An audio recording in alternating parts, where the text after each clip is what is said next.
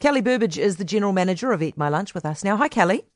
Hi, Heather. How are you? I'm really well, thank you. Listen, um, just for anybody who doesn't understand how it works, um, Eat My Lunch works like this, doesn't it? That if you, you, you had previously, you would have an office worker order lunch, you would deliver lunch to that office worker, and then a portion of what they pay would be used to deliver lunch to a child at school. That's correct, right? That's kind of correct, yeah. So for um, either a corporate individual or a lot of the work that we do is actually supporting um, corporate businesses, events and meetings, and um, you're absolutely correct. For every lunch that a corporate buys or per person catering we do, we actually give a lunch to a Kiwi kid.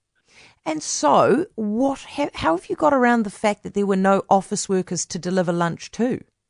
Uh, well, we're still working through that. We're pivoting daily is the short summary, or pirouetting if that's the right terminology. So look, I guess um, for us, we went from overnight delivering, you know, over a thousand lunches a day into corporate businesses across Auckland and Wellington to zero when we went into lockdown level four, um, which was obviously really challenging for us. So, you know, not only did we go from overnight from a thousand lunches into corporate businesses, but we also went, you know, for the challenge of obviously kids not being at school, so not being able to deliver pre-packed lunches um, into into schools either. So for us, it was certainly, um, and we had, we knew we had a quick turnaround. We are really true um, to our social purpose, and for us that's been absolutely paramount the entire way along to obviously c- keep continuing to deliver on that, but also look after our people. So we had some serious work to do in about two days. Yeah, geez, what a lot of work. And so instead of delivering fully made sandwiches to the kids at school, you're delivering now essentially sandwich ingredients packs to the families.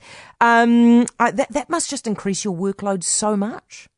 Yeah, so overnight, like, we're back to delivering pre-packed lunches to kids in schools now, yeah. But you're absolutely correct. So when we went into lockdown, not only were, you know, did our delivery to delivering to schools, we were delivering previously to seventy-seven schools across Auckland and Wellington, and overnight, obviously, the um, logistical challenge to not only the actual delivery in itself, but managing the data that sits in behind that um, to get lunches or weekly lunch packs to four hundred, you know, to two thousand children over a week. Um, and, you know, four hundred fifty kind of drops a day was just a massive challenge. And we also had the added challenge that everybody else has had um, of social distancing within our office environment. So, you know, not being able to have volunteers, which our model relies on, um, to help make and deliver the lunches. So certainly from a um, cost perspective, it was challenging, but we knew we had a role to play, and we absolutely weren't going to give up on um, making sure that our kids got fed in a really critical time for them and their families. Kelly, we've spoken a fair bit um, about what is going to happen with, with uh, COVID and the fact that we've got a K-shaped recession where people with money just keep getting wealthier, and people who are really doing it tough, it gets harder for them. It's harder for them to get into the assets. It's harder for them to retain their jobs. Are you seeing the start of that out there already? Um, we absolutely are, and I think one of the um, pivotal, you know, pivotal points for us is that previously we have obviously seventy-seven schools, we've had ninety-nine schools on the waiting list. We've now got over two hundred schools on our waiting list, and in previous, um, you know, times we were getting inquiries from decile one A and B schools. We're now getting inquiries from decile seven um, schools as well, which starts to show us that that impact is, you know, not only deepening within our existing schools in that lower decile area, it's actually starting to, to deepen and hit wider. So um, how does the charity sector deal with this? Because you've got a bigger problem now on your hands, and you've arguably got less money coming in. So we're, we're not a charity, just to clarify. Um, right. And we so we don't receive funding, and we also don't rely on funding um, under a social enterprise model. So look, so what is a better we, way? What is a better way to describe this then? Because essentially, um, what I mean is those of you guys who are doing good for people, right? Um, re- relying on some portion of funding from somewhere, whether it be charity or somebody, a portion of yeah, sure. what somebody's using, uh, spending their money on for sandwiches or whatever. What do you guys do? Because you, you, you rely on this, this model that might become squeezed.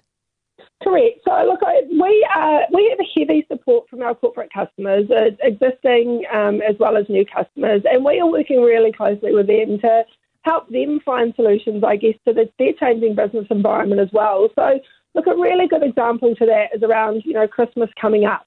Our corporate customers are coming to us saying, you know, they're not sure if we're going to go down into another lockdown level. They want to say thank you to their staff with a lovely Christmas lunch. They're not wanting to take them out um, for obvious reasons, but they're needing an out in case, for, for example, we go into level four again. So we're coming up with a solution that we're providing the corporate Christmas gift lunch package, so they'll get a lunch and a lovely gift for their staff.